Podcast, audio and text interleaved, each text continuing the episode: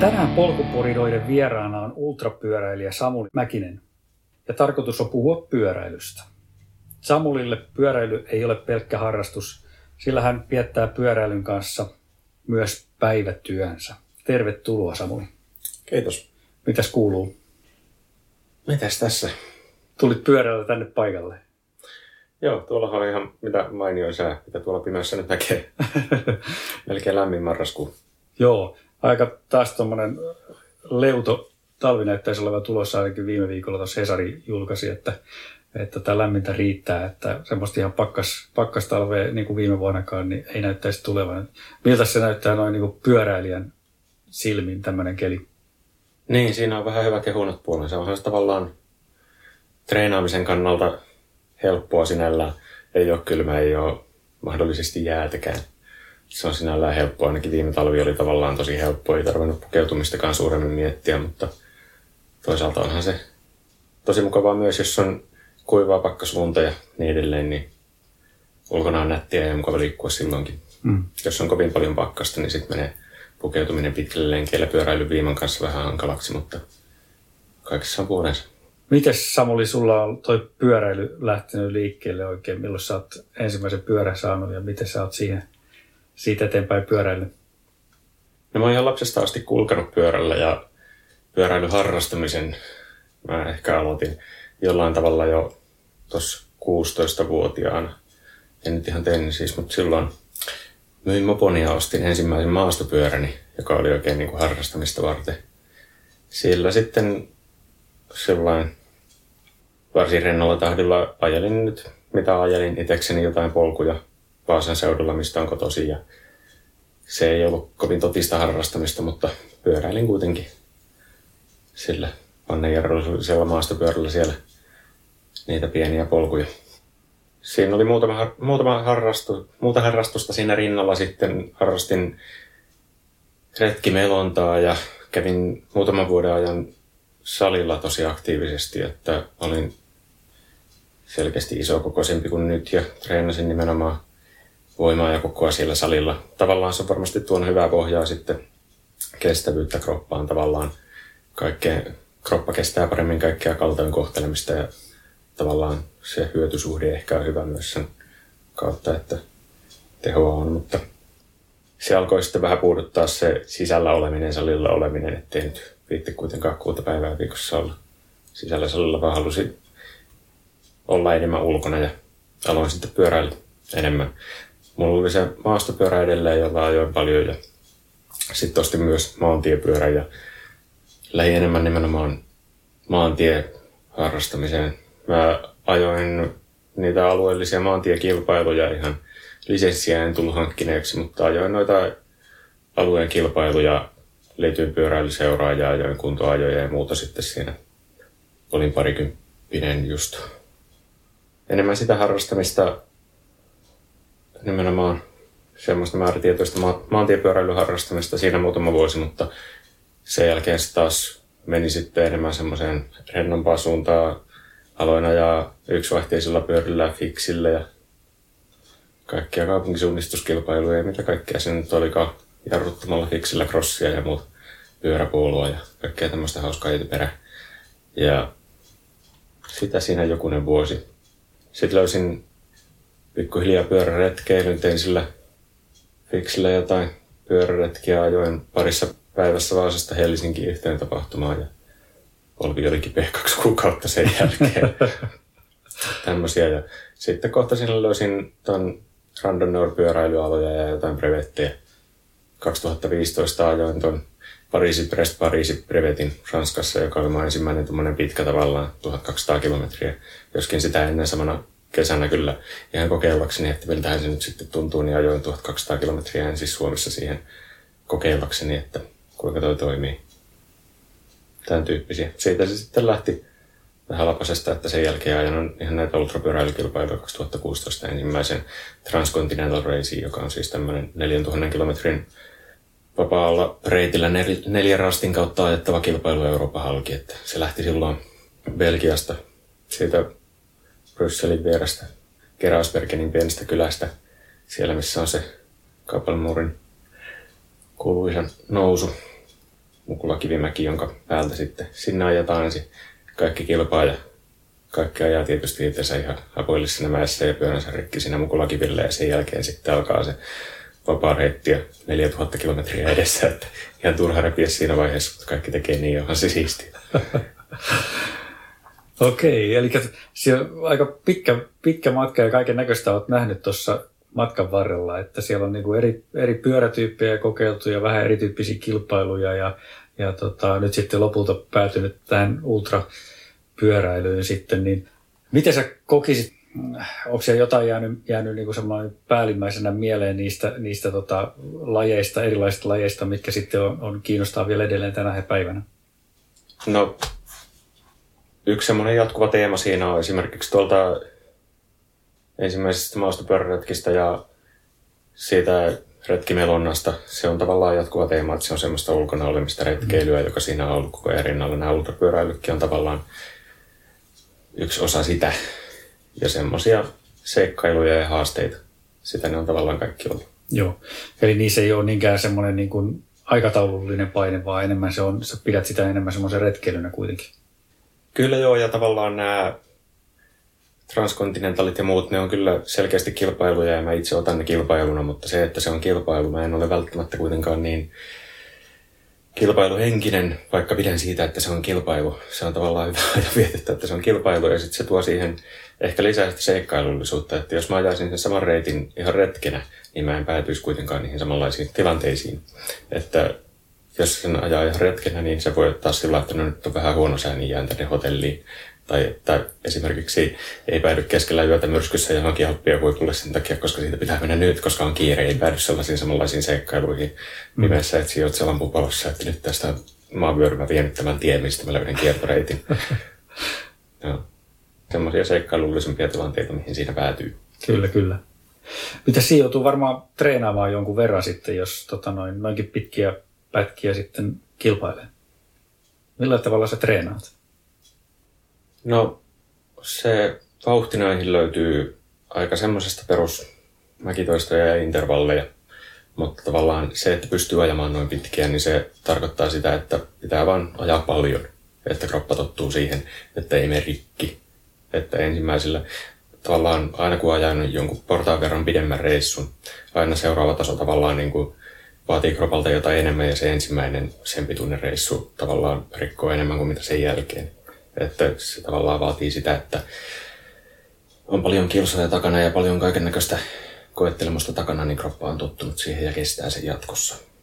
Onko sinulla jotain tiettyjä harjoitteita sitten, mitä sä teet siinä? Käykö sä punttisalilla sen lisäksi esimerkiksi vai, vai onko se niinku puhtaasti sitten lajitreeniä? No tuossa oli monta vuotta, että mä en käynyt salilla ollenkaan muuta kuin tein ehkä jotain kehonpainoharjoitteita kotona. Viime talvi mä kävin ja viime vuonna kävin salilla varsin aktiivisesti kyllä. Ja tein kaikkea tämmöistä liikkuvuusharjoitetta. Mulla on olkapäässä ollut jotain vanhoja vammoja, niin tuommoisia olkapään kiertämisliikkeitä ja muita. Ja sitten ihan noita perusvoimannostoliikkeitä, penkkipunnosta, maastavetoa ja kyykkyä tämän tyyppisiä leuvovetoja teen paljon tavalla, että pysyy olkapäät esimerkiksi hyvässä kunnossa ja sitten esimerkiksi maastaveto nyt on vaan semmoinen ylipäänsä kropaa vahvana pitävä hyvä liike. Niin. Ja sitten semmoiset pitkät tai aika tasavauhtiset lenkit tuo sitä hyvää pohjaa vaan siihen, että kroppa kestää niitä kilsoja. Että sitä mä oon vuosia tehnyt paljon ja esimerkiksi jonkun kevään treeni mulla tuossa pari vuotta sitten oli kun silloin sattui hyvin olemaan viikonloppuisia aikaa. Ja mä kävin käytännössä joka viikonloppu ajamassa joko jonkun brevetin tai sitten jossain retkellä, että olin niin yön tai kaksi ulkona. Ja päivät käytännössä ajoin kokonaan lasta tulla pyörälle, niin se toi hyvää sitä rutiinia noille reissuille. Mutta sitten toisaalta esimerkiksi viime talvena ajoin paljon tuommoista niin kuin maks kahden tunnin lenkkiä ja yhden tunnin lenkkiäkin paljon, jotka sisälsi sitten paljon mäkitoistoja. Että se on ehkä ollut mulla semmoinen kehityskohde viime aikoina, että tavallaan kun kropan on saanut kestämään hyvin sitä pitkään, niin sitten hakee sitä vauhtia ja sitä vauhtia tulee enemmän siitä, että saa nostettua tehoja sitten ihan tuommoisella lyhyellä vauhtitreenillä. Joo. Onko jotain muita lajeja, joita käytät siinä rinnalla sitten, sitten esimerkiksi jotain juoksua tai hiihtoa tai muita? En ole viime aikoina kyllä käyttänyt. Mä ehkä olenkin yksipuolisesti keskittynyt tuohon pyöräilyyn sinällään. Ja mulla se on tuntunut toimiva hyvin, että tavallaan siinä on riskin että jos tekee kovin yksipuolisesti, niin kuinka kroppa sitten kestää sen, mutta mulla se on toistaiseksi ainakin sinällään toiminut se tosi hyvin. Joskin ne mun pyöräreissut saattaa sitten olla aika kaiken näköisiä välillä, että ne saattaa sisältää pyörän kantamista ja jos vaikka minkä näköistä rimpuilua, niin se voi olla aika monipuolista jumppaa jo sinällään se. Tykkäätkö treenata yksin vai, vai onko se sitten aina jonkun seuran tai porukan kautta sitten tekemään niitä treenejä? Mihinkään seuraa mä en ole kuulunut, kun sen hetken silloin vuosia sitten, kun maantiepyöräilyä enemmän tein.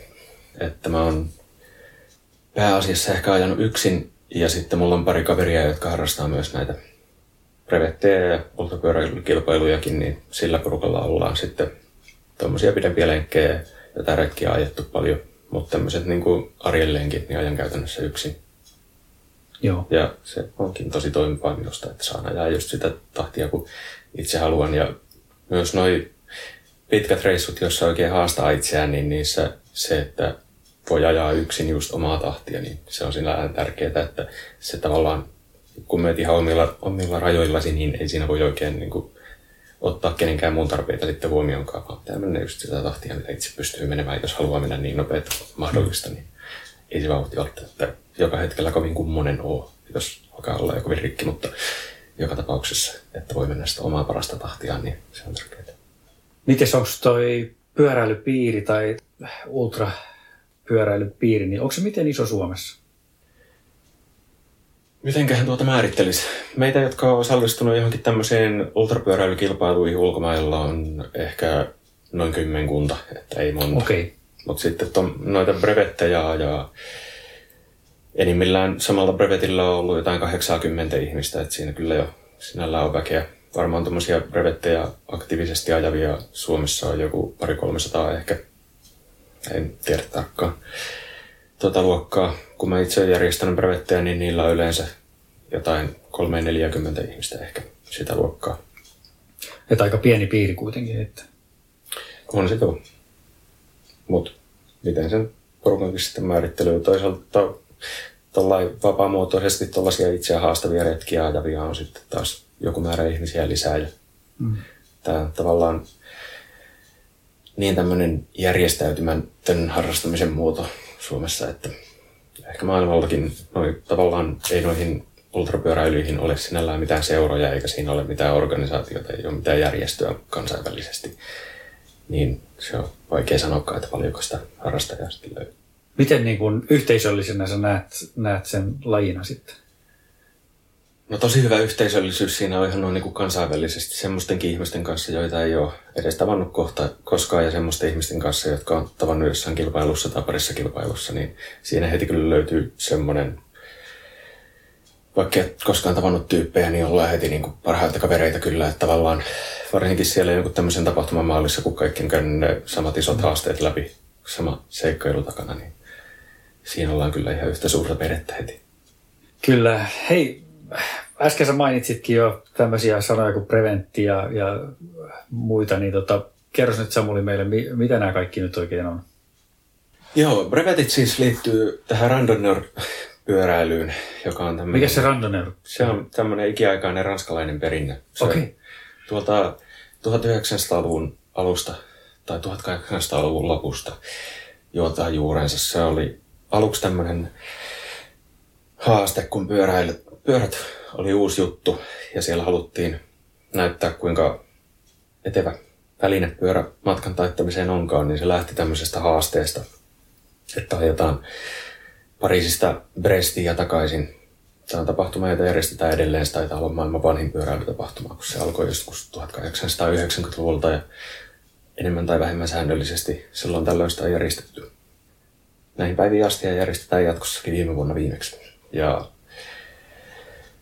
Siinä siis, vaikka se oli ensimmäisellä kerrallaan tämmöinen järjestäytymättömämpi kilpailu, niin siitä on myöhemmin sitten muotoutunut koko tämmöinen oma kulttuurinsa se ympärille. Ja nämä randonneur-tapahtumat tarkoittaa siis käytännössä jotain tämmöisiä 200 johonkin 1200 tai 1600 kilometriin asti pitkiä tapahtumia, joissa ajetaan tietty reitti tiettyjen kontrollien tai mahdollisesti tiettyä reittiä pitkin annetussa aikarajassa. Eli se pitää ajaa vähintään jotain tiettyä vauhtia, että ehtii perille. Esimerkiksi tämä 1200 kilometriä pitää ajaa, ajaa enintään 90 tunnin sisään. Okei. 200 kilometriä on joku 13,5 tuntia aikaa ja niin edelleen.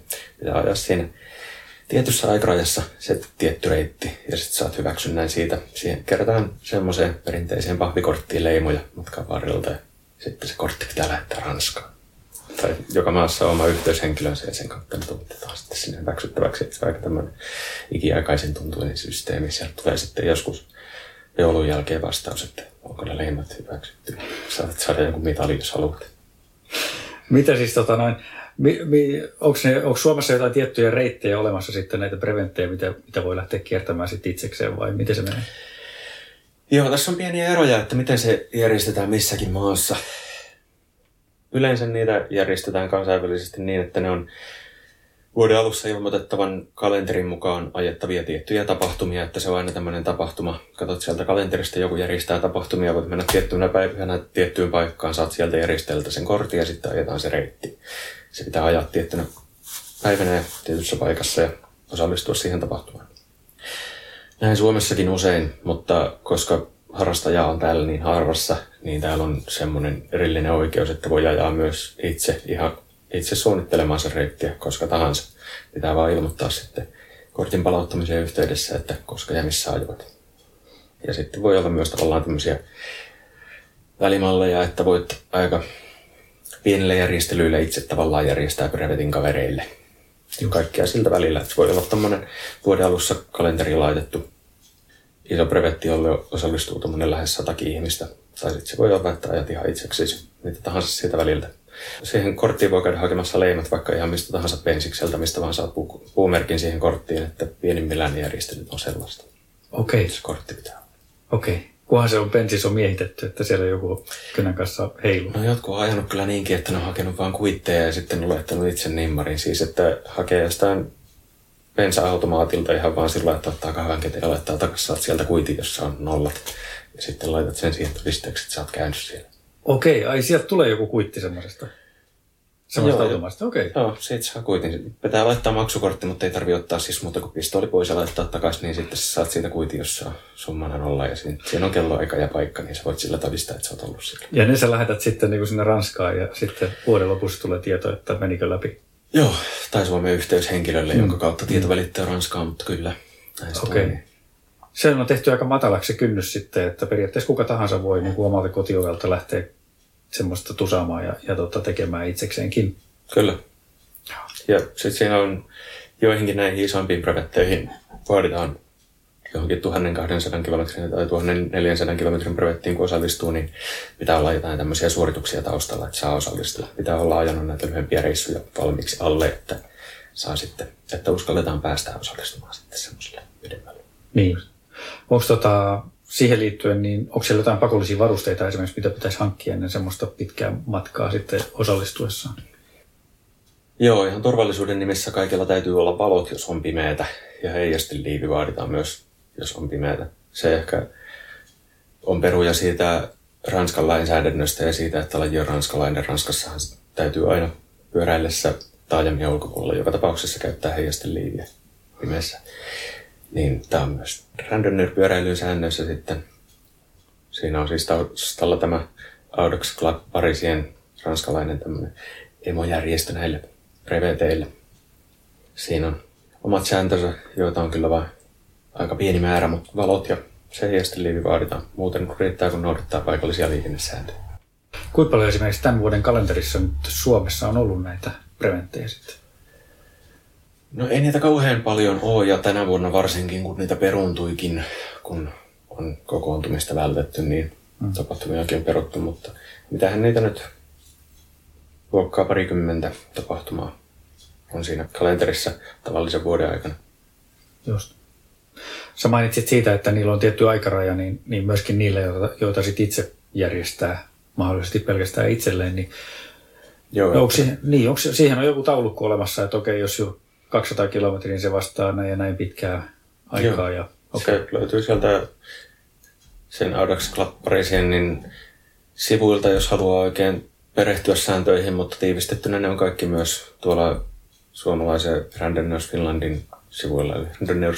Sieltä löytyy tiivisti kaikki nämä säännöt, että miten se toimii. Siellä on aikarajat noille eri brevettimatkoille ja tosiaan, että siitä saa hyväksytyn suorituksen, niin se pitää olla ajettu sen aikarajan sisällä ja toisaalta, ettei se kilpailuksi. Toi Randonnor-pyöräily on kuitenkin vaan tuommoisia itsensä voittamisia ja tommosia, että se reitti täytyy vaan hyväksytysti ajaa, siinä ei kilpailla, se säännönmukaisesti ei ole kilpailua. Niin siinä on myös raja, että kuinka kovaa sen saa ajaa. Että taukoineen se saa olla enintään 30 keskarilta. Aha, okei. Okay. Se on tarkkaa puuhaa sitten jo senkin puolesta, että ei sovi kiirehtiä liikaa. Joo, vaikka kyllä kun siitä toisaalta tauosta laskee pois, niin ei sitä vahingossa tule yli 30 ajaneeksi, mutta... Joo, vahingossa ei varmaan. Niin, mutta siinä kyllä näkyy toi ranskalaiset perinteet ja asenne taustalla, että se on tehty tuollain klassisen tyylikkäästi ja vältetty kilpailu. Sä myöskin järjestät itse tätä ruska-tapahtumaa, mikä on ilmeisesti yksi tämän tyyppinen. Mä en itse asiassa varsinaisesti järjestä sitä, vaan se on tämä Mikko Mäkipään luomus, mutta mä oon ollut siinä mukana niin kuin tämän raportoinnin ja sen tapahtuman seuraamisen tarjoamisen kanssa. Eli näiden vuosittaisten roskien aikaan minä kirjoitan niistä semmoisia päivittäisiä katsauksia siihen, että kuinka se tapahtuma milloinkin on edennyt. Silloin kun se järjestettiin ensimmäisen kerran 2017, niin silloin mä olin itse siellä ajamassa ja sen jälkeen on sitten osallistunut tällä tavalla. Minkälainen tapahtuma se on? Se on muodoltaan tavallaan ultrapyöräilykilpailujen ja brevettien väliltä tämmöinen oma konseptinsa, jossa ajetaan muutaman rastin kautta, vähän niin kuin noissa Transcontinental Racesissa. Annetusta määränpäästä, lähtöpaikasta määränpäähän muutaman rastin kautta. Ja karkeasti se teema on yleensä, että ajetaan Suomen eteläpäästä pohjoispäähän tai johonkin jäämerille asti. Mä olin jo ollut jossain Norjassakin usein. Ja se myöskään ei ole sinällään kilpailu, mutta siinä on aikaraja. Ja monihan sen ajaa sellainen parasta mahdollista tahtia itselleen, vaikka ei ole kilpailu, niin hyvää kyytiä kuitenkin. Ja että tavallaan ajo katsotaan onnistuneeksi, niin pitää päästä perille siinä kahdeksan päivän sisällä. Se on tuommoinen pari tuhatta kilometriä se reitin pituus. Se tietysti vaihtelee vähän sen mukaan, että kuinka itse oman reittisi suunnittelet sinne niiden rastien välille – vai ne rastit on pakollisia paikkoja ja mahdollisesti niiden yhteydessä joku vaadittu tienpätkä, jos siellä on joku hieno maisemallisesti tai muuten valittu pätkä, jonka järjestäjä haluaa, että ajat. Kuten näissä Transcontinental Raceissakin on tämmöisiä parkoureja siellä reitin varrella, niin nämä täytyy käydä ajamassa, mutta muuten voit sitten ihan valintasi mukaan valita isoja suoria asfaltiteitä tai pieniä sorateita polkua, mitä tahansa, kunhan pääset sinne perille. Että se on tavallaan tämmöinen, vaikkei kilpailumuotoinen, niin vapaamuotoinen haaste, jos ajetaan siinä aikarajassa Suomen päästä päähän. Onko niissä sitten tota, sen itse pyörän kannalta jotain niin kuin vaatimuksia? Saako minkälaisella tahansa pyörällä lähteä matkaan? Ruskassa ei ole mitään rajoituksia mielestäni. Näissä randonneur pyöräilyissä saa ajaa käytännössä millä tahansa polkuvoimalla liikkuvalla pyörällä. Siellä onkin esimerkiksi tuolla Pariisi Brest Pariisissa, joka on siis kansainvälisesti käytännössä tämä iso ja perinteikkäin brevetti, niin siellä on kyllä nähty ihan kaikkea. Siellä on erikseen semmoinen oma erikoispyörien lähtönsäkin ja se on kyllä sen näköinen, että siitä ei voi erehtyä. Tietysti kaikkia nojapyöriä kinnereitä siellä on, mutta sitten siellä on ollut ihan esimerkiksi tämmöisiä stepperipyöriä ja kaiken näköisiä härveleitä. Jotkut ajaa läskipyörilläkin sitä ja saattavat päästä perille tai sitten eivät. Ja kaiken näköistä.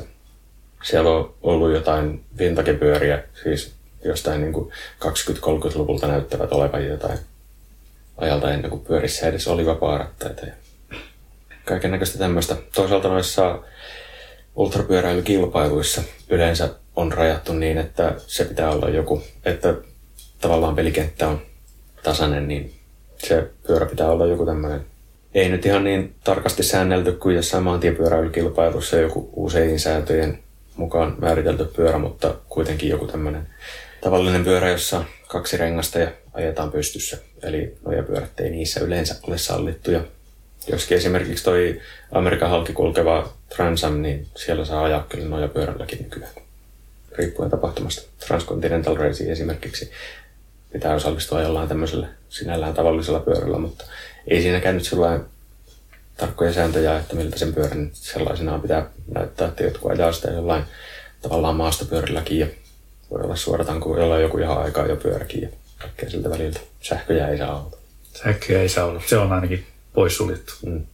Mennään Samuli vähän noihin sun, sun tekemiin reissuihin, niin tota, kerros vähän missä kaikkialla ja mitä kaikkea. Osa sä kerroitkin tuossa alussa, mutta, mutta, mutta mitäs kaikkia pitkiä suorituksia sä oot oikein tehnyt? Niin, mitäs tässä on kaikkea tullut tehtyä?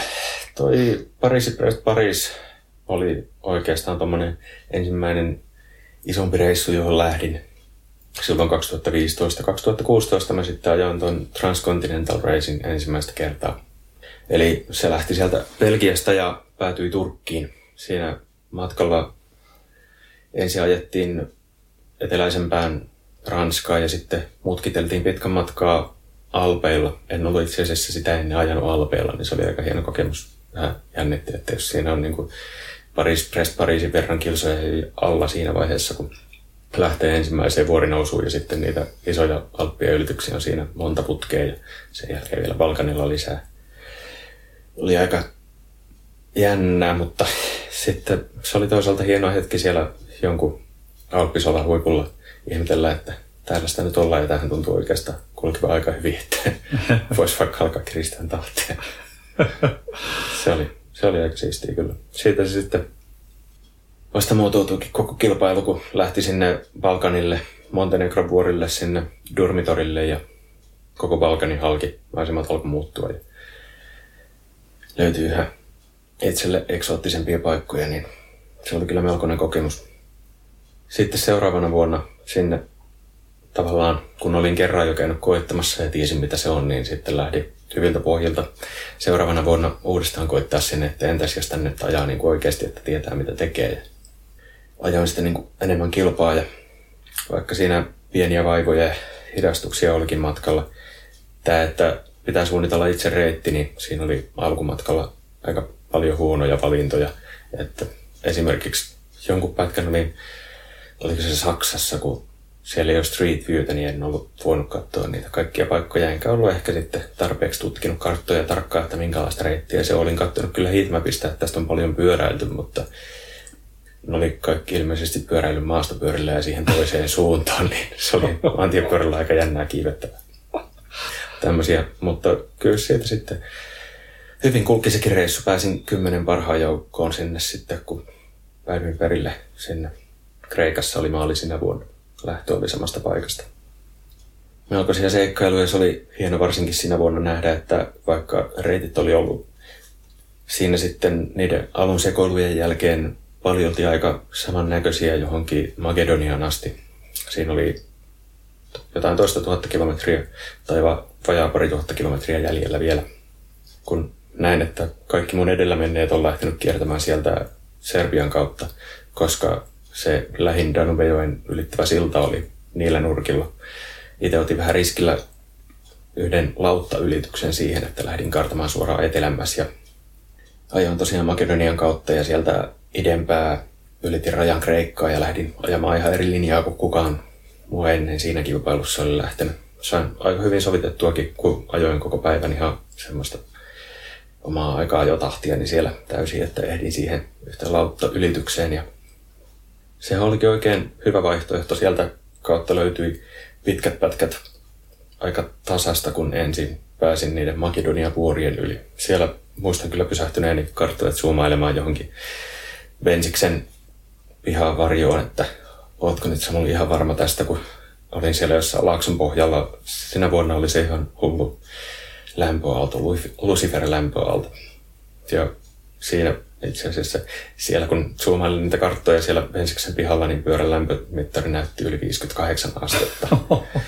Se oli ihan hullun kuuma ja siellä niitä vuoria sitä laaksoa ennen kiivetessä, niin olinkin ihmetellyt, että onko tässä nyt mitään järkeä, oliko tämä reittivalinta nyt ihan käsittämättömän typerä, jos kukaan muu ei ollut tätä tehnyt, mutta totesin, että vaikka joka suunnassa ympärillä sieltä laaksosta katsoen näyttää olevia puoria, niin olin kuitenkin suunnitellut reittini niin, että se menee siitä ainoasta matalasta solasta ulos sieltä, sieltä laaksosta. Ja sen jälkeen onkin pitkät pätkät sitten tasasta siellä Kreikan puolella, että tähän saattaa oikeasti edetä ihan hyvin mun kannalta. Ja niin se menikin. Vasta siinä sitten, kun aloin olla lähempänä parisadan kilometrin sisällä tai jotain siitä maalista, niin sitten oli taas isoja vuoria, isoja vuoria edessä, olympusvuoria, mitä siinä on vieressä.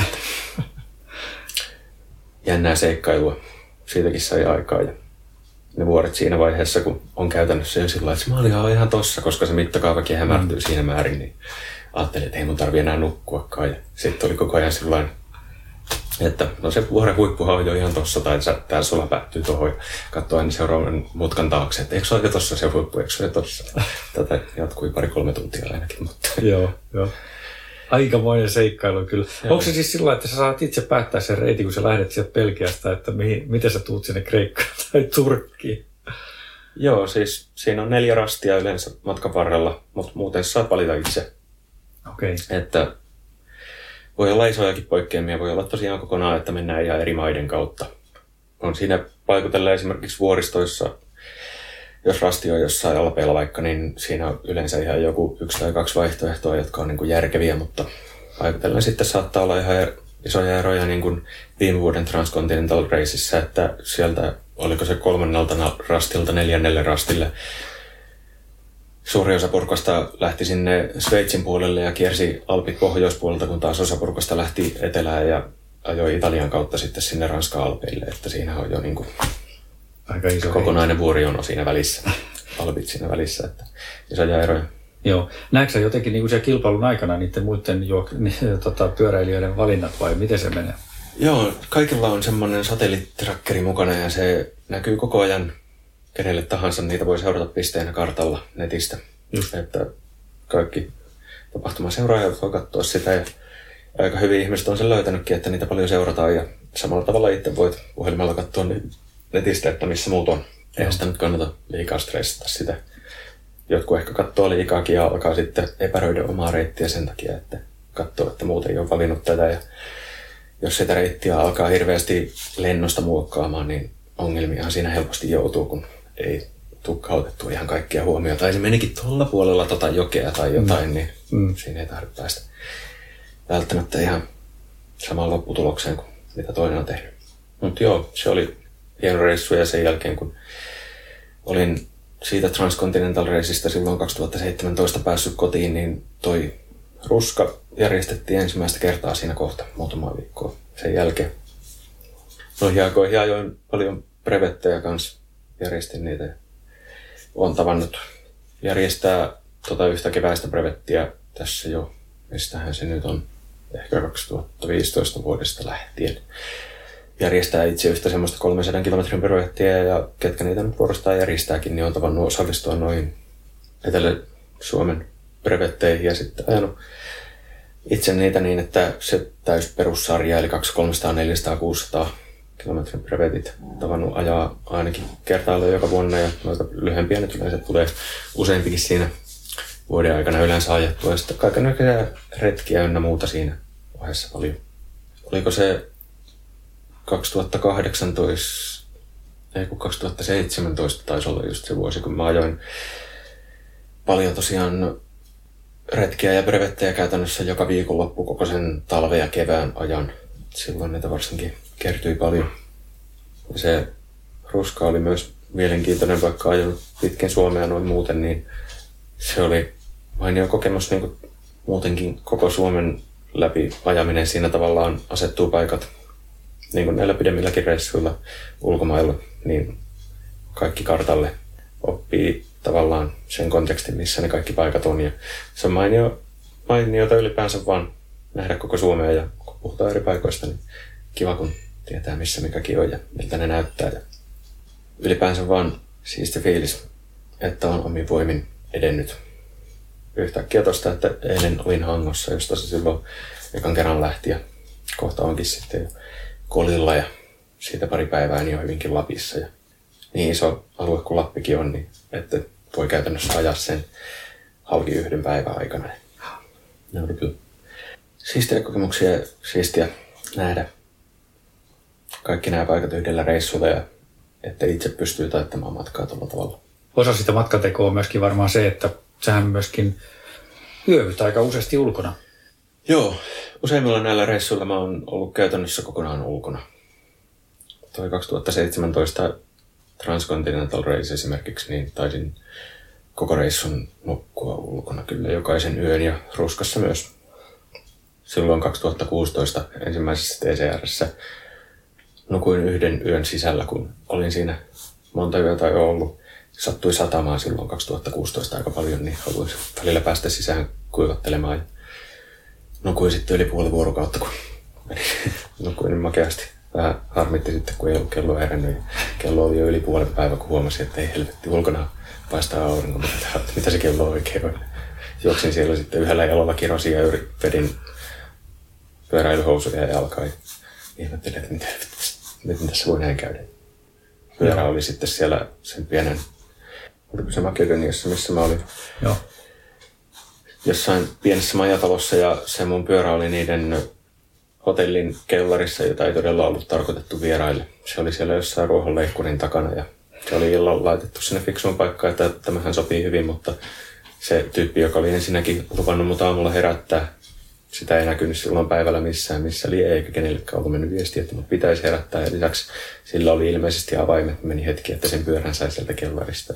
Siinä on tämmöisiä käytännön järjestelyitä välillä, että yleensä toi ulkona nukkuminen on tavallaan, kun itse pidän siitä ja viihdyn ulkona, niin se on ehkä pienemmän stressiä ja vähintään järjestelyitä vaativa tie. Mm, mm. Niin pidän siitä sinällään, mutta kyllähän se tietysti, jos on esimerkiksi kurjat säät, niin, tai tarvii ladata jotain akkuja esimerkiksi, niin paikallaan usein sekin ja se on vähän, että niistä tykkää. Monet noissa Transcontinental Raceissakin nukkuu sitten toisaalta joka yö sisällä, niin ei tarvi kantaa sillä tavalla yöpymisvälineitä mukana ja pääsee pesulle. Ja jos ei niin tykkää nukkua ulkona, niin varmaan siinä saa sitten laadukkaampaa lepoa sisätiloissa. Mm. Teen on niin sitä kokenut haasteeksi.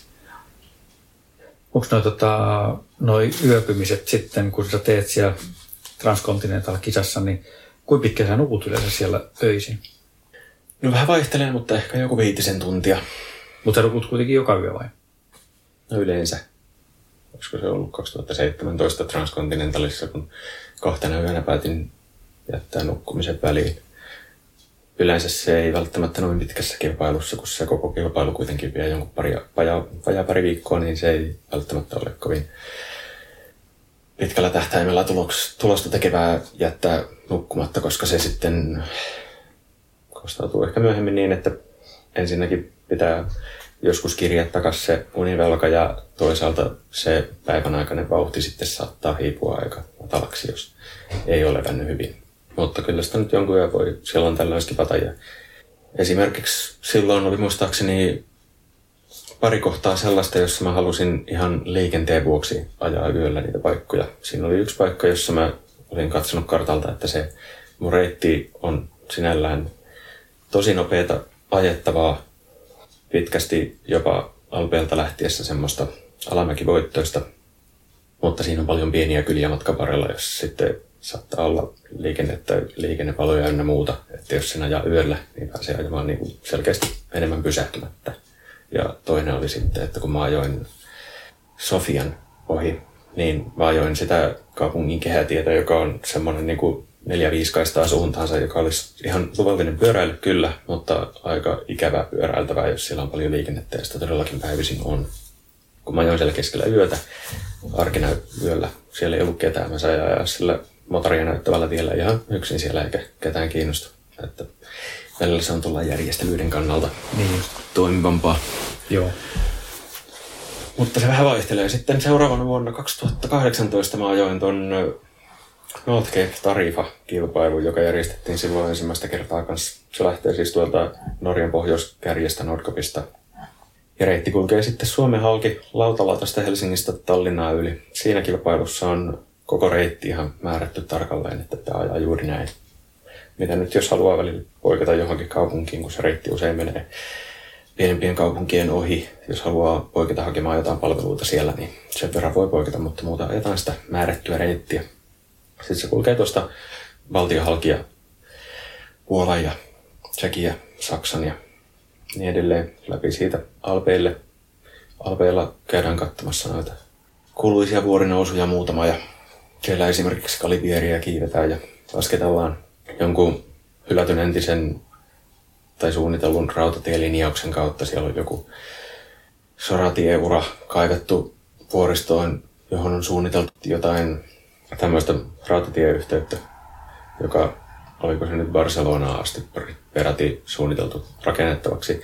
Linjaus tehtiin sinne, mutta sitä itse rautatietä ei koskaan tullut, joten silloin on tämmöinen mukava käyttämätön soratie, jossa on ihan tunneleitakin useampia. Mutta ne on mm. ihan tämmöisiä vanhoja ränsistyneitä, pelkästään kallion kaivettuja tunneleita, joissa ei ole niin kuin, mitään varsinaisia tieinfraa muuten. Mutta siellä pystyy pyöräilemään kuitenkin. Periaatteessa. Just. Ei se mitään maantiepyöräilyä kyllä ollut, että se tuli varmasti monelle yllätyksenä, että siellä oli esimerkiksi yksi useamman kilometrin pituinen tunneli, jossa virtas vesi vastaan pohjalle. Ei sitä vettä kovin syvästi ollut, että jalat ei kastunut pahasti ja sitä pystyi ihan ajamaan, mutta piti ajaa sellainen todella hiljaa, koska ei yhtään näe sinne veden pinnalle esimerkiksi, että minkälaista kiveä siellä on, niin koko ajan selvä, että mihinkään se seuraavaksi tökkää, mutta sen pystyy kuitenkin ajamaan. Tämmöisiä ja siitä se päättyi, päätyi sinne Välimeren rannalle Nitsaan. Siellä käytiin ihan kaupungin keskustassa ja sitten toisaalta ajettiin sitä rantapulevardia siinä Välimeren rantaa Nitsasta sinne kanneisiin, mitä siinä on matkalla kohti länttä. Tosi vaihtelevia ympäristöjä, että välillä on ihan siellä niin kuin keskellä vuoristoa, missä ei näy ketään ja kohta ihan siellä aurinkorannalla ja ajat sitä rantapulevardia pitkän matkaa. Toisella puolella on se hiekkaranta, jossa on ihmisiä lomalla ja toisella puolella on yökerhoja ja tosi erilaista ympäristöä yhtäkkiä. Kyllä. Siitä taas Pyreneille ja sitten kohta sieltä Espanjan vähemmän asutun keskiosan kautta kohti etelää. Sitähän sanotaan Espanjan lapiksi sitä seutua, koska se on käytännössä yhtä harvaa asuttu, että siellä on niin kuin tyyliin yksi asukas per, per neliökilometri, Just. jotka on tietysti kyliin keskittynyt, mutta aika harvaa asuttua aluetta. Että se oli sitten käytännössä tuplasti pidempi kilpailu taas joku toi Transcontinental Race vielä, että se oli joku 7400 kilometriä. Että pykälää pidempi taas ja se oli mielenkiintoista nähdä, että kun tuon Transcontinental Racein päätteeksikin on ollut jo aika kaikkeensa antanut, niin miten sitten tapahtuu noin pitkän matkan ajaminen. Ja kyllähän se ehkä tavallaan henkisen kynnyksen vuoksikin oli aika jännää siinä vaiheessa, kun oli joku 4000 kilometriä alla jo valmiiksi. Ja siinä vaiheessa oli päässyt vasta alpeille asti. Että miltä sitä nyt sitten tuntui.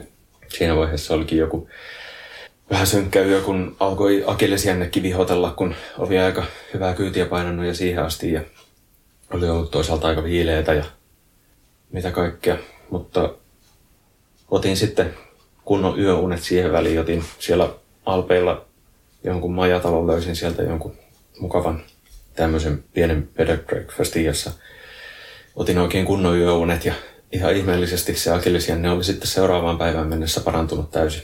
Noin. Se on hämmentävää, koska yleensä hän on pitkiä vaivoja, mitä joskus aikaisemminkin ollut, niin sitä sai toiputtaa pitkään, mutta se oli parantunut jo vähän muuten. Muutin pyörän sääntöjä vielä sillä tavalla, että se akillesjänteen ei tarvitse ojentua ihan niin paljon.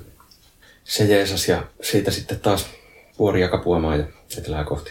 Se oli kyllä yhdenlainen oppimiskokemus sekin taas, että miten se kroppa siihen suhtautuu ja kyllä se rytmi sieltä taas sitten sen kynnyksen jälkeen löysi niin hyvin, että kun pääsi perille sinne Espanjan eteläkärkeen, ihan siitähän aivan näköyhteys Afrikkaan asti, että se on sinällään näyttävä maalipaikka sinne, kun pääsi, niin tuntui, että mikä tässä ottaisi lautan tuosta yli ja jatkaisi Afrikan puolella matkaa. Että vauhti ei ole välttämättä kummonen, jalat olisi sinällään aika hyytelyä, mutta tuntui, että tätä voi jatkaa. Se on vaan jotenkin se rutiini löytyy siitä niin hyvin, että mikä siinä kun pyörittelee. Mm. Eikä ollut myöskään semmoista niin kuin henkistä niin kuin uupumusta siinä vaiheessa selvästikään, koska jo mietti sitä, että okei, tätä voisi jatkaa.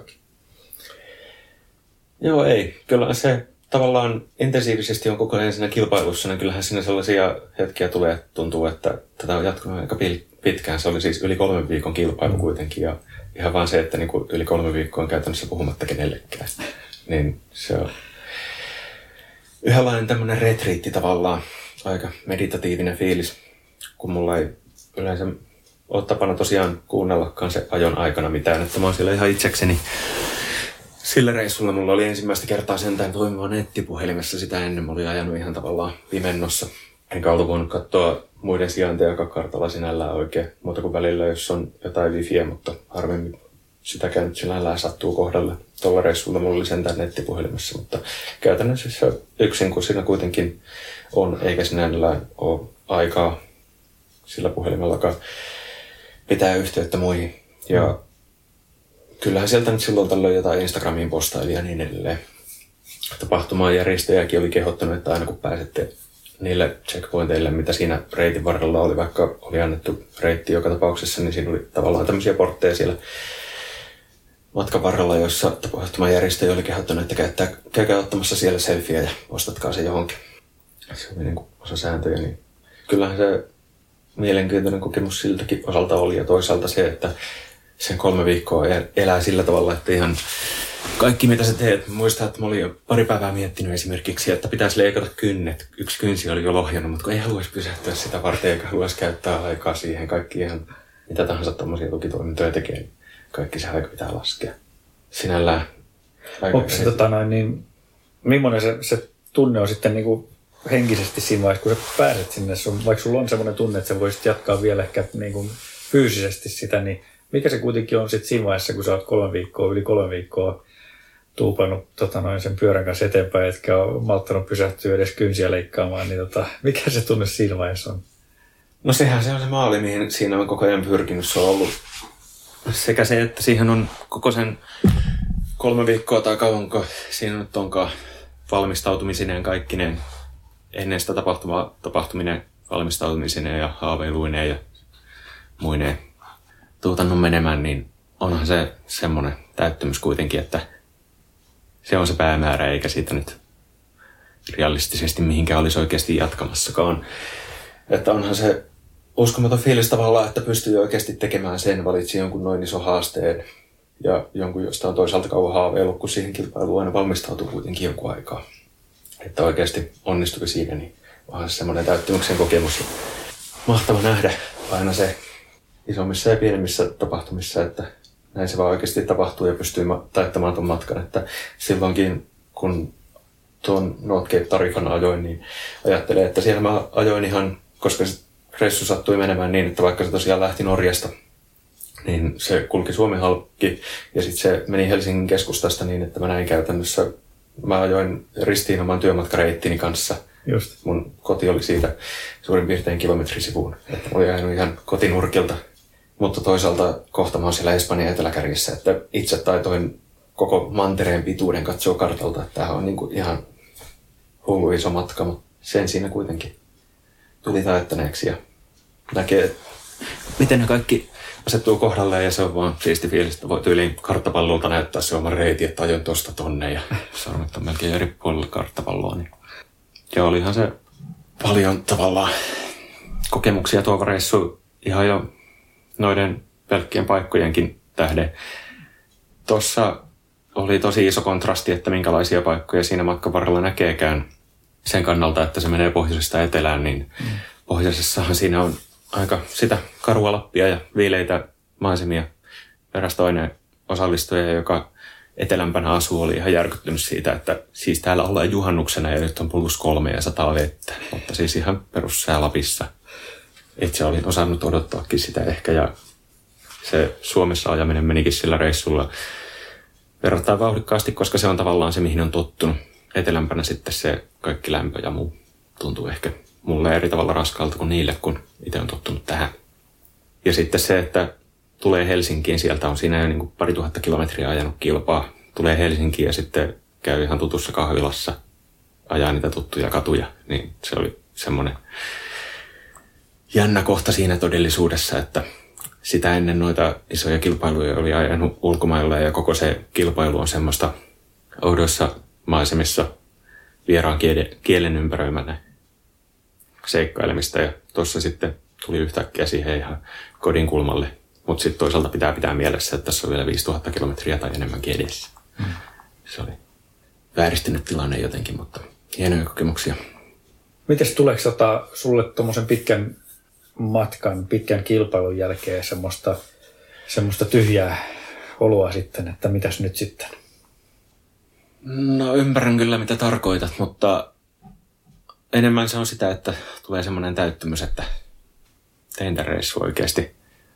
Kaikki se kokemus, mitä siinä on saanut ja sitten alkaa haaveilla seuraavista. Ei niinkään, että jää siihen tavallaan, että mitä seuraavaksi, että tämä on nyt niin kuin, nyt se on tehty, vaan enemmänkin alkaa haaveilla siitä, että oli niin siistiä täällä tien päällä, että mitäs kaikkea sitä keksiikään tulevaisuudessa. Nyt kun viime vuonna mä ajoin ton Transcontinental Racein myös, niin sen jälkeen oli mainiota, kun se päättyi tonne Prestiin kunnioittaakseen tota Pariisi Prestin ikiaikaista perinnettä ja toisaalta, koska se on Euroopan ed- äh, laidalla, niin se oli looginen päätepiste toki Transcontinental Racillekin vaihteeksi. Siinähän ne sijainnit vaihtelee vähän vuosittain, niin nyt se oli tuolla. Sen jälkeen, kun satuin olemaan siellä ja siinä viikkoa myöhemmin alkoi toi Pariisi Brest Pariisi, joka järjestetään kerran neljäs vuodessa, niin se oli nyt just tulossa. Se oli mahtava päästä sen Transcontinentalin jälkeen taas sitten pyörän päälle ja tien päälle kokemaan taas sitä, että kun siinä viikko oli jo ehtinyt ihmetellä siellä ja palautua, niin pääsi sitten ajamaan se Pariisi Brest Pariisi. Niin, vihdoinkin pääsee taas jatkamaan. niin, se oli kyllä tavallaan, se oli semmoinen tavallaan palautteleva ajelu yhdellä tavalla vaikka se tulikin ajettua aika hyvää kyytiä, mutta se oli tavallaan henkisestikin semmoinen, niin että pääsi taas pohtimaan sitä, sisäistämään sitä, koska siinä pyöräilyssä on tavallaan, kun pääsee sinne tien päälle, niin siinä on niin kuin hyvin aikaa ajatella. Siinä pääsi fiilistelemään sitä. Siinä ajettiin pätkän matkaa samaa reittiä kuin mitä Transcontinentalissa olin ajanut sinne Prestiin ja Mä olin ajanut se sama tapahtuma aikaisemminkin neljä vuotta aiemmin ja toisaalta toi, että oli ollut tuolla ajamassa Euroopan halki kaikki tämä näiden kokemusten fiilisteleminen, niin se oli hyvä aikaa sulatella sitä. Ja toisaalta se on aina mainio tämmöinen karnevaali, että kun oli ajanut sen transkontinentalin sinällään kilpavauhtia ja sitten toisaalta yksin siellä kaikesta huolehtien yksin ollen sen pari viikkoa tai vajaa pari viikkoa, mitä siinä meni siihen matkaan.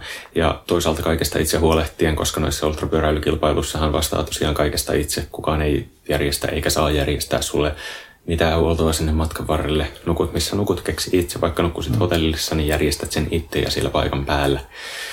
Ruuat kaikki pitää huolehtia itse ja ajat yksin. Yhdessä ei saa ajaa. Toi Pariisi, Brest Pariisi sen jälkeen oli sitten niin vastakkainen kokemus, vaikka se on tavallaan samalla tavalla ajetaan pyörällä tielle, mutta siellä se on se kaikki porukka, joka siinä ympärillä on, sehän on tuommoinen 6000 ihmisen tapahtuma ja siinä se sosiaalisuus on toisaalta iso juttu. Ja sitten se ajetaan ihan siellä Ranskan pyöräilyhulluimmilla seuduilla, niin ne kaikki ympärillä olevat ihmiset koko sen matkan ajan, kaikki tietää todellakin, että mikä tapahtuma siellä on menossa ja mitä sä teet ja kaikki on sinne, niin seisoo siellä tien varressa ja on niin kuin ojentamassa kättä, että heittää ylävitoset ja jakaa jotain ilmaisia croissantteja siellä tien varrella keskellä yötäkin. Jossain muista, että ajoin johonkin pimeäseen kylään keskellä yötä, niin sielläkin kuitenkin, kun kiipesin sitä kylään nousevan mäen viimeisiä metrejä yhtäkkiä alkoi vierestä kuulua taputus, niin siinä oli joku mumma vilti alla aurinkotuolissa istumassa tien varressa, joka oli siellä yöllä läpi odottamassa, että niitä pyöräilijöitä tulee se halusi kannustaa siellä. Se oli tainnut torkahtaa siihen jo, mutta kun mä tulin kohdalle, niin heräsi alkoi taputtaa ja hurrata. Tällainen meininki koko se reissuaja ja ne kontrollit, mitä siinä on suurin piirtein sadan kilometrin välein siellä Pariis, Pariisissa, niin on melkein festareita muistuttavalla tunnelmalla, varsinkin siinä niillä nurkilla, missä sitä porukkaa on eniten. Itse olen ajanut siellä ehkä niin kuin sen suuren lauma edellä yleensä, että vähän nopeammin kuin mitä se isoimmassa etenee, mutta sitten kun se reitti menee edes takas, niin kun on kääntynyt sieltä Prestistä takaspäin ja mm on taas siinä illan tulee just sopivasti karhaaksi kontrollilla, niin se tunnelma on aika kova, kun koko se iso massa tulee vastaan ja porukka etsii siellä yösijaa ja sitä pyöräparkkia on siis vaikka millä tolkulla ja kaikki se on ihan täynnä. Sitä väkeä riittää siellä. Löytäisi vielä oman pyöränsä sieltä sitten seuraavana. No se joo. Kannattaa kyllä muistaa, mihin se laittoi. Laittaa vaikka joku merkki siellä. Meillä joku viime vuonna jakoikin semmoisia Random Nerds Finland-tarroja, joissa oli Suomen lippu, niin edes jostain tunnistaa sitten. Se oli hyvä. Ja Ei, sitten niin. viime vuonna oli, vielä tosiaan alkukesästä ennen noita reissuja viime vuonna oli se, että päätin itse koettaa, että kuinka nopeasti voi ajaa Suomen päästä päähän, kun tästä on aikaisemmin ollut kuitenkin silloin tällöin joillakin jotain koettamista ja tämä Tonni Lund olikin ajanut sen viiteen päivää aikaisemmin. Se oli osaltaan inspiraationa kanssa tälle, että kyllähän sen pitää koittaa.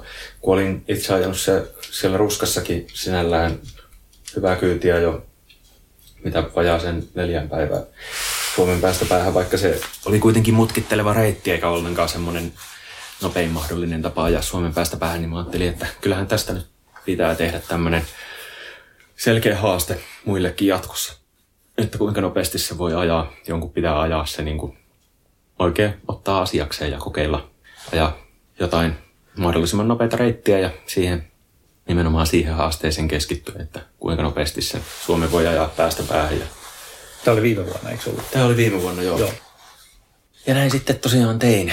Ei se nyt hirveästi valmistautumista edellyttänyt tavallaan muuten, mutta sitä treeniä piti tehdä tietysti siinä alkuvuoden aikana siihenkin tähdäten ja sitten pohtia tämmöinen mahdollisimman pikainen reitti Suomessa. Ensin mä olin aiemmin, kun olin pohtinut tota Suomen päästä päähän ajamista, joka nyt sinällä oli kuitenkin jo siinä pari vuotta kiinnostanut. Aikaisemmin oli ajatellut, että eihän se nyt kuitenkaan oikein ole mielekästä, jos se on jotain nelostietä Suomen päästä päähän, mutta kun rupesin katsomaan sitä reittiä tarkemmin, niin sieltähän löytyi oikein fiksu reitti vähän tuosta Pohjanmaan kautta kaartaen kuitenkin niin, että etäisyys on käytännössä sama. Se menee siellä Pohjanmaan lakeuksilla ja semmoista mukavaa tietä. Kaksi ja pääasiassa kolme numeroisia teitä, välillä nelinumeroistakin tietä. Niin, että pystyy ajamaan ihan mukavissa ympäristöissä ja oikeasti nopeita reittiä Suomen päästä päähän. Kyllähän se täytyy jonkun kokeilla ja lähdin sitten heittämään haasteen, että haastakaapa tuota. Mulla oli mukana tosiaan kaikki sillä että pystyn sen koko reissun olemaan siellä ulkona ja omin nokkineni, kunhan käyn silloin tällöin täydentämässä lisää evästä ja hakemassa vettä. Että pisimmät välit, mitä olin katsonut, että huollossa on näissä taukopaikoissa, ottaen huomioon, että ajan ympäri vuorokauden, niin oli jotain 300 kilometriä, koska monet paikat on auki tietysti vaan päivällä. Se vähän venytti ehkä niitä välejä ja toisaalta pohjoisessa nyt ylipäänsä vaan on pitkät välit, mutta lähdin kokeilemaan ihan siltä pohjalta, että jos tämä nyt ajaa turhia himmailematta sillä tavalla, että ei suunnittelekaan sitä, että minä ajan tuossa päivässä tuon matka ja sitten nukun tuolla ja sitten ajan taas jonkun matkan, vaan että nukun kunnes tulee väsy ja nukun mahdollisimman vähän ja sitten nukun siellä perillä sitten. Että. Mikäs verran sulla tuli nukuttua sitten siinä ja missä vaiheessa? Suurin piirtein tuhat kilometriä siinä oli takana siinä vaiheessa. Eli vajaa pari vuorokautta tai jotain. Tähän siinä oli jonkun matkaa Rovaniemen ohi. Rovaniemellä taisi olla joku 950 kilometriä tai reilu 900 kilometriä takana siitä vielä jonkun matkaa. Ja se taisi olla suurin piirtein aamua, varmaan jossain kahdeksan maissa tai jotain, niin otin puolen tunnin tirsat siellä, mutta en sinnekään jäänyt sitten sen pidempään notkumaan, että siinä vaiheessa se vaan tuntui, että vauhti alkaa tippua niin hitaaksi. Ei siinä tavallaan mitään vaaraa vielä ollut, mutta totesi, että vauhti tippuu niin hitaaksi, että tässä ei ehkä ole enää mieltä, että parempi ottaa pienet torkut ja pääsee taas kunnolla tavallaan niin kuin tehtävän tasalle. Ja hetkeksi torkahdin siinä, vaikkei nyt mikään niin mahtava väsy ollutkaan, mutta kyllä uni sieltä äkkiä tuli. Ei kuitenkaan kauhean syvä, vaan nukuin siellä. Siinä on joku lintujen katselualue ja luontopolku siinä vieressä ja semmoinen iso levike. Nukuin siellä sen laidassa ja siihen tuli joku porukka autolla siihen viereen. Kun ne tuli siihen paikalle, niin satui heräämään siihen. Kello olisi herättänyt kyllä pian sekin, mutta satui heräämään ja totesi, että no mitäs tässä enää makoilemaan. Pyörän päälle taas jatkoin matkaa. Joskus siinä vähän varmaan tuota aikaisemmin oli alkanut tuntua jalassa jotain pientä jumia oikeassa pohkeessa. Usein noissa pitkissä tulee ehkä niin kuin toisen päivän tienoilla semmoinen kohta, että kroppa vähän järkyttyy siitä, että mitä tässä nyt ollaan taas tekemässä ja eikö sitä nyt kannattaisi lopettaa heti alkuunsa. että tuntuu jotain pientä jäykkyyttä mm. esimerkiksi jossain niin kuin alaselässä tai jaloissa tai jotain. Se menee ohi, kun pyörittelee vaan sillä vähän pienemmillä tehoilla, niin sen, se on usein mulla ollut jossain siinä toisen tai kolmannen päivän tienoilla. Sen jälkeen, kun siinä tyyliin sen päivän on pyöritellyt, niin kroppa ymmärtää, että ei kai tässä kun jatketaan. Ja tavallaan paikat aukeaa ja kroppa laskeutuu siihen asentoon paremmin, että ryhtikin menee enemmän semmoiseksi niin sopii siihen pyörän päällä olemiseen. Että tavallaan koko se asento painuu ehkä vielä vähän matalammaksi. Tuntuu mukavimmalta ajaa alaotteella tai sillä aerotangolla, aerotangolla koko ajan. Ja kroppa vaan tottuu ja tavallaan paikat pehmenee siihen, että voi ajaa mukavasti ihan tappiinsa asti. Tuolla reissulla ei ollut aikaa jäädä pyörittelemään sillä lepposasti, vaan piti painaa sillä täysiä koko ajan. Niin siinä se oikein pohkeen jumi, joka alkoi vähän esittää ensimmäisiä merkkejä itsestään, paisui sitten ihan jonkunlaiseksi kivuksi, kun sille ei antanut periksi, että sen olisi pyöritellyt auki, niin se alkoi ärtyä siellä, siellä niin, että se sitten alkoi kipeytyä ja jossain siellä loppumatkasta sitten sen tuhannen kilometrin jälkeen ja jossain siellä Lapierämäydin keskellä ajaessa se alkoi sitten olla jo sellainen, että kun runttas, niin välillä se oikea pohja oli aika voimaton, että semmoinen putkelta ajaminen ja voimalla ajaminen oli aika hankalaa. Piti ihan niin kuin ajatuksella ajaa, jos ajoi seisalta jotain mäkiä tai toisaalta ajaa sitten sen verran, mitä sillä jalalla nyt pystyy painamaan. Että tuommoisia pieniä uusia asioita siinä oppii itsestään ehkä esimerkiksi, että jos painaa vaan sen kivun läpi eikä pyörittele sitä auki, niin kuin oli ennakoinutkin aikaisemmin, että jos sitä ei pyörittele auki, niin sitten se tulee oikeasti kipeäksi. Tuolla reissulla kokeili, että jos painaa, tuleeko kipeäksi? Kyllä tuli kipeäksi. Mutta ei sekään mitään tavallaan suurempaa ollut kuin, että se vaan vaati sitten aikaa palautua, että se oli ihan tämmöinen ilmiö vaan, joka on osa sitä väsymistä, mitä toivollisessa pitkässä reissussa tulee. Se vaatii jonkun viikon verran sen reissun jälkeen sitten, että mm. se palautui siitä, mutta se oli vaan rasittumista, että se tulee johonkin tuommoisiin tiettyihin kohtiin sitten keskittyy, jos vääntää liian kova. Pisimmillä reissuilla tuommoiselle ei oikein voi antaa sijaa, että oikeasti voisi ottaa tuolla tavalla kipeätä, vaan sitä pitää pystyä ennakoimaan paremmin. Mm. Mutta eipä siinä, kun pääsi sinne perille, niin sen kummemmin se oikea pohja oli vähän kipeä, mutta muuten se meni tavallaan ihan tavallisen väsymisen piikkiin, kun tuollaisen reissun näiden kaikkein pisimpienkin tai tuon jälkeen, kun pääsee perille, niin sitten kun kroppa ymmärtää, että nyt ollaan paikallaan ja nyt saa väsyä, niin sitten se väsy todellakin tulee. Että sen on voinut asettaa sivuun vaikka tuollaisella yli kolmen viikon reissullakin sinne Espanjan eteläkärkeen. Se voi jotenkin työntää sivuun niin, että kroppa menee tavallaan johonkin semmoiseen vikasietotilaan, että no okei, nyt vaan sitten tehdään, eikä tässä nyt ole aikaa millekään väsymiselle. Miten se onnistuu? Niin se vaan toimii, kun painaa, painaa aikansa. Siinä ei vaan tavallaan saa antaa sijaa sille, että kun tuntuu, että nyt on väsy, niin ei se mitään sitten ajaa tavallaan niillä jaloilla, mitkä sulla on. Että jos tuntuu, että jalat on ihan tyhjät eikä pysty ajamaan enää jotain tiettyä vauhtia, niin nyt sitä vauhtia, mikä sulla on, sit, että painaa vaan niin kovaa, kun sen hetkisellä fiiliksellä vaan pystyy päästämään, niin se ei ole pelkästään, että sä väsyt koko ajan enemmän ja kohta et pysty pitämään enää mitään vauhtia, vaan siinä on just joku tommonen pari päivää alussa, niin alkaa tuntua kankealta. Sen jälkeen se vauhti ehkä saattaa vielä hiipua, mutta sitten taas kun olet muutaman päivän ajanut, niin sitten korppa oikeasti ymmärtää, että nyt tehdään tätä. Ja kun sanotaan, että sulla onko se esimerkiksi vai kenen käyttämä sanonta alun perin, että sulla on tietty määrä tulitikkuja käytettävissä ja niitä pitää säästellä niin, että et käytä kaikkia heti aluksi, vaan pitää säästää jotain sinne loppukiriin.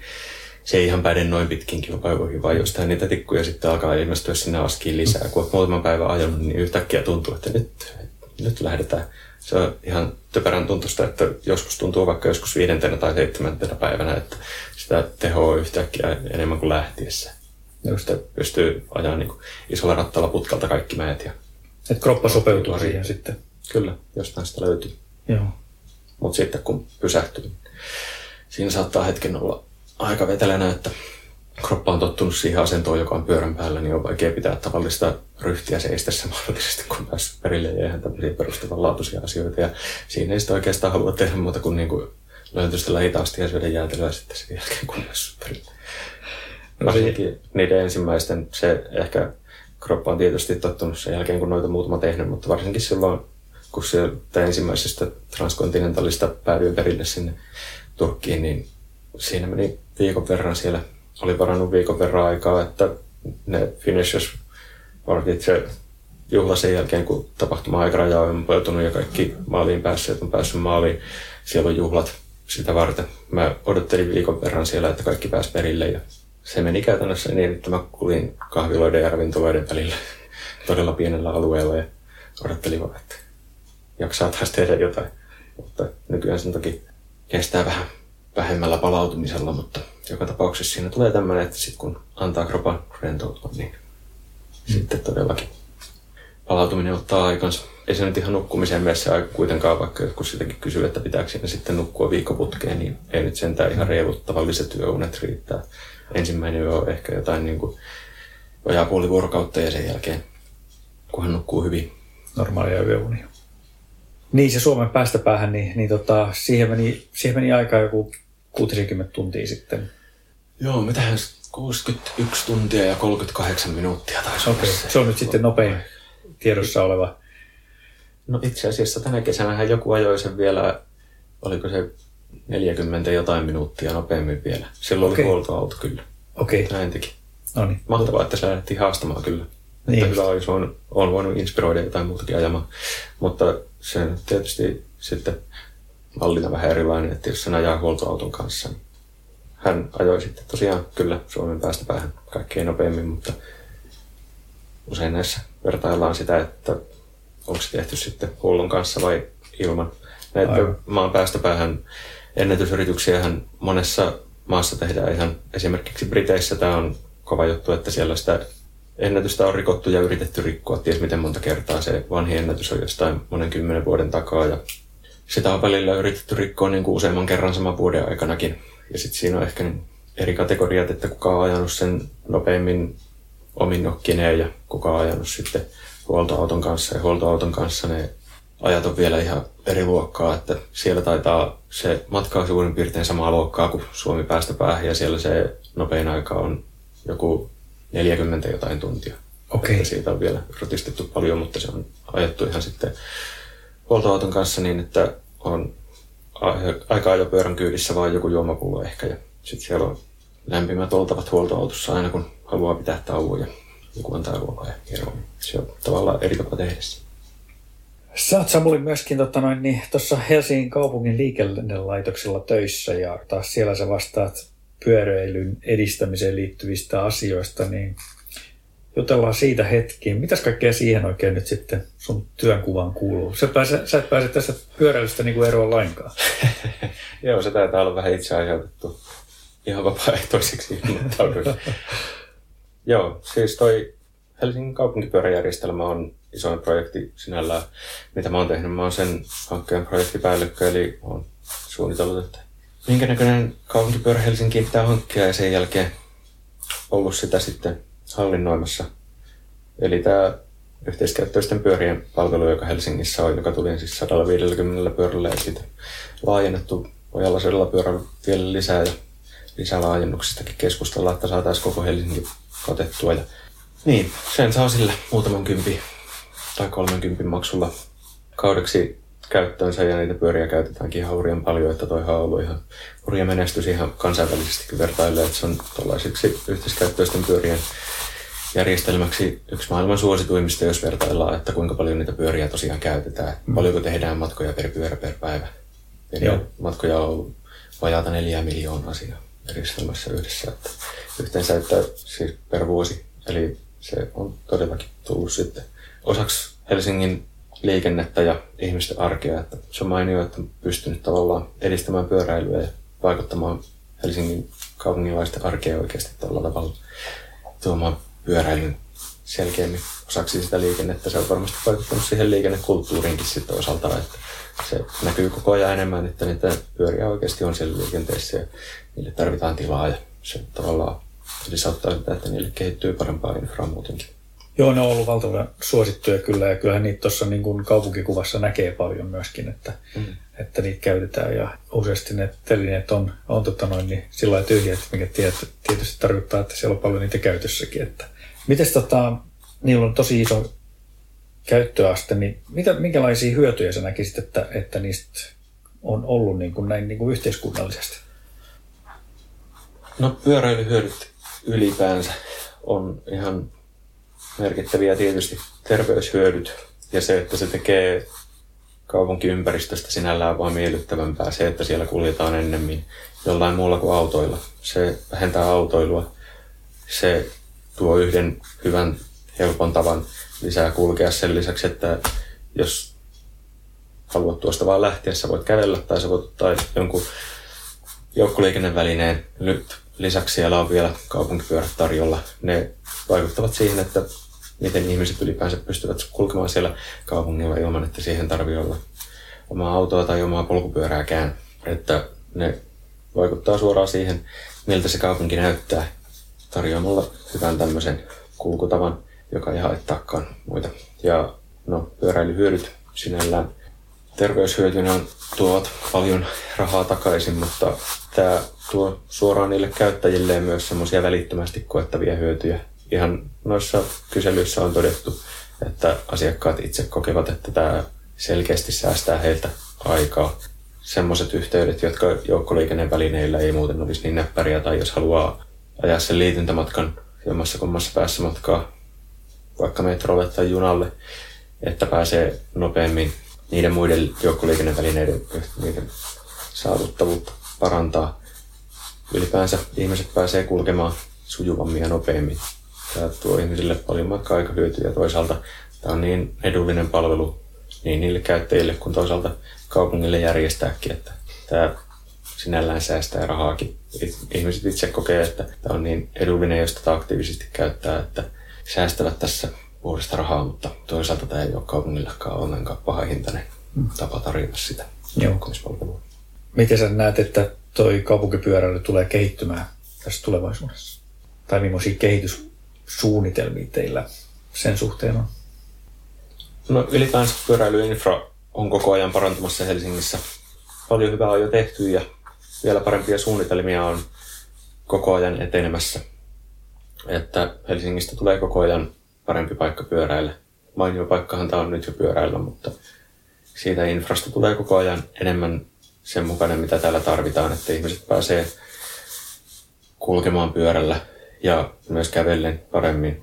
Että tästä tehdään ylipäänsä enemmän semmoinen ihmisiä siltä kannalta palveleva mm. kaupunki. Suunnitellaan se koko liikennejärjestelmä paremmin siltä kannalta. Ja meillähän on tosiaan HKL osaltaan mun vastuulla myös muita tosiaan pyöräilyn kehittämiseen liittyviä hankkeita. Esimerkiksi tähän infraan liittyen tämä liityntäpysäköinnin järjestäminen, että muuta joukkoliikennettä pystyy paremmin käyttämään sitten, kun polkupyörällä pääsee hyvin sinne mestoille, että tehdään kaikenlaista hyvää liityntäpysäköintiä, tehdään sitä liityntäpysäköinnistä parempaa ja tehdään sitä enemmän, että se kapasiteetti riittää, että ihmiset oikeasti voi kulkea pyörällä ja käyttää yhdessä pyöränsä ja niitä muita joukkoliikennevälineitä. Ja toisaalta niiden oheen halutaan tarjota sitten tämmöisiä pyöräilyä helpottavia palveluita. Meillä on ollut tuo pyöräkeskus, joka on muutaman vuoden palvelut tuossa kampissa, jossa tarjotaan ihan tämmöisiä käytännön apua pyörällä kulkeville ihmisille, että siellä ne voi viedä pyöränsä huoltoon tai sitten siellä voi itse käydä lainaamassa työkaluja paikan päälle ja tehdä asiantuntijoiden opastamana sitten itse huoltoja niihin pyöriin. Tarjotaan ihan tämmöistä kädestä pitää opastusta tai palveluita siihen, että se pyöräily on sujuvampaa. Siellä on myös jaettu noita pyöräilykarttoja ja kaikkea tietoa Onko teillä jonkunnäköistä niin kuin yhteistyötä sitten niin kuin tässä pääkaupunkiseudulla niin kuin näiden muiden kaupunkien kanssa, niin kuin Espoo, Vantaa tyylisesti tämän kaupunkipyöräilyn yhteydessä? Joo, Espoon kanssahan me käytännössä tarjotaan yhdessä tätä kaupunkipyöräpalvelua nykyään, eli samalla kausimaksulla saat käyttöösi myös Espoon pyörät. Kummassa kaupungissa olekaan, ostat sen yhden kausimaksun, niin saat käyttää niitä kaupunkipyöriä molemmissa kaupungeissa ja ne järjestelmät on täysin yhteen sopivat, eli voit ajaa niillä pyörillä myös molempien kaupunkien alueella ihan ristiin ja ottaa pyörän mistä haluat ja valottaa mihin tahansa ja Joo. kaikki toimii sinällään ristiin, kaikki, toimii, kaikki tehdään ihan yhdessä Espoon kanssa. Vantaalla järjestelmä on erillinen, mutta heidänkin kanssa on keskusteltu, että tulevaisuudessa voi olla muita mahdollisuuksia ja se Vantaankin palvelu on sinällään semmoinen sateenvarjo alla tavallaan, että toi käyttöliittymä netissä noihin kaikkiin pyöriin, missä siihen rekisteröidytään, mistä kaikki tieto löytyy ja asemat löytyy, on samalla HSL-sivulla. Että Vantaan kaupunkipyöräkki löytyy sieltä ja samassa paikassa voi rekisteröityä, mutta sinällään erillisiä järjestelmiä toistaiseksi toi Vantaa ja sitten tämä Helsinki Espoo. Ja toki tehdään muidenkin kaupunkien kanssa Suomessa mahdollisuuksien mukaan. Se auttaa kaikkia, jos tietoa jaetaan ja tehdään tavallaan yhdessä. Tämä Helsingin kaupunkipyöräjärjestelmä oli silloin ensimmäinen tämmöinen moderni tämän mittakaavan kaupunkipyöräjärjestelmä Suomessa, mutta sen jälkeen niitä on tullut jo monta ja voidaan varmasti oppia sitten muista kaupungeista itsekin nyt, kun muut tekee kaiken näköistä sähköpyöriä ja Turussa pyörättää ympäri vuoden ja tämän tyyppistä. Palataan Samuli vähän vielä sinuun, niin tota, minkälaisia nyt sitten kun tulevat vuodet tässä tulee, niin tota, minkälaisia suunnitelmia ja tavoitteita ja unelmia sulla vielä siellä noiden pitkien matkojen suhteen on olemassa? Se on aina mitä kaikkea sitä vielä keksii, kaiken näköistä olisi. Ehkä nyt just alkanut kiinnostaa enemmän, vielä enemmän semmoiset seikkailullisemmat reissut. Seikkailuahan noissa on toki riittänyt aiemmissakin, mutta enemmän alkanut kiinnostaa tavallaan semmoinen vielä enemmän ominnokkinen oleminen, eli semmoinen erämaisempi ympäristö, jossa kaikki pitää pystyä hoitamaan itsekseen vielä paremmin, pitää pystyä varautumaan ja semmoisia etäuloskäyntöjä ei ole, niin se tavallaan tuo siihen mielenkiintoista haastetta ja toisaalta sitten pääsee kokemaan uskomattomia paikkoja. Mun oli tänä vuonna tarkoitus lähteä Kirgisiaan tuonne Silk Road Mountain Raceen, joka on kans tommonen, siinä on se aikaraja pari viikkoa. Kauankohan se nyt menikään sitten päästä maaliin vähän vähemmän, mutta enintään pari viikkoa oot sillä vuorilla käytännössä. Silloin tällöin saatat johonkin kylään osua, että silloin tällöin saat täydennettyä vähän eväitä laukkuun, mutta käytännössä siis olet siellä vuorilla jollain kärrypolulla ja välillä ei välttämättä ole oikein sitäkään. Siellä on jotain muinaisia teitä, jotka on kauan sitten jo unohdettu, että siinä on joku linjaus enää, että tuosta se meni, niin tuommoiset paikat kiinnostaa. Ja onhan noita paljon Suomessakin. Se oli ihan mahtava kesäloma mulla tänä vuonna, kun kävin pyöräilemässä tuolla noita pohjoisen erämaita, esimerkiksi Hörsjärven halkia UKKssa ja tuolla, että Lapissakin olisi vielä paljon retkiä tekemättä. Ja kaikki tämmöiset. Noita on maastopyöräilypuolella paljon tämmöisiä isoja legendaarisia kilpailuja, jotka todellakin kiinnostaisi ympäri maailmaa, jos vaikka mitä, vaikka missä. Ja toisaalta noiden kilpailujen lisäksi varsinkin maastosta ehkä ja tuollaisesta syrjäseuduilla. Toki ei tarvi olla polkua pitkin, vaan ihan teitäkin pitkin löytyisi niin uskomattomia paikkoja ja haasteita seikkailuja varmasti, että siinä kyllä riittää mielenkiintoista koettavaa varmasti moneksi vuodeksi. Me toivotetaan polkuporinasta hyviä reissuja sulle tulevaisuudessa ja ehjiä kumeja ja kireitä ketjuja, miten se pitääkin sanoa sitten. Tota, oikein tiedä menikö, mutta hyviä reissuja joka tapauksessa. Kiitos tosi paljon tästä haastattelusta Samuli. Kiitos paljon.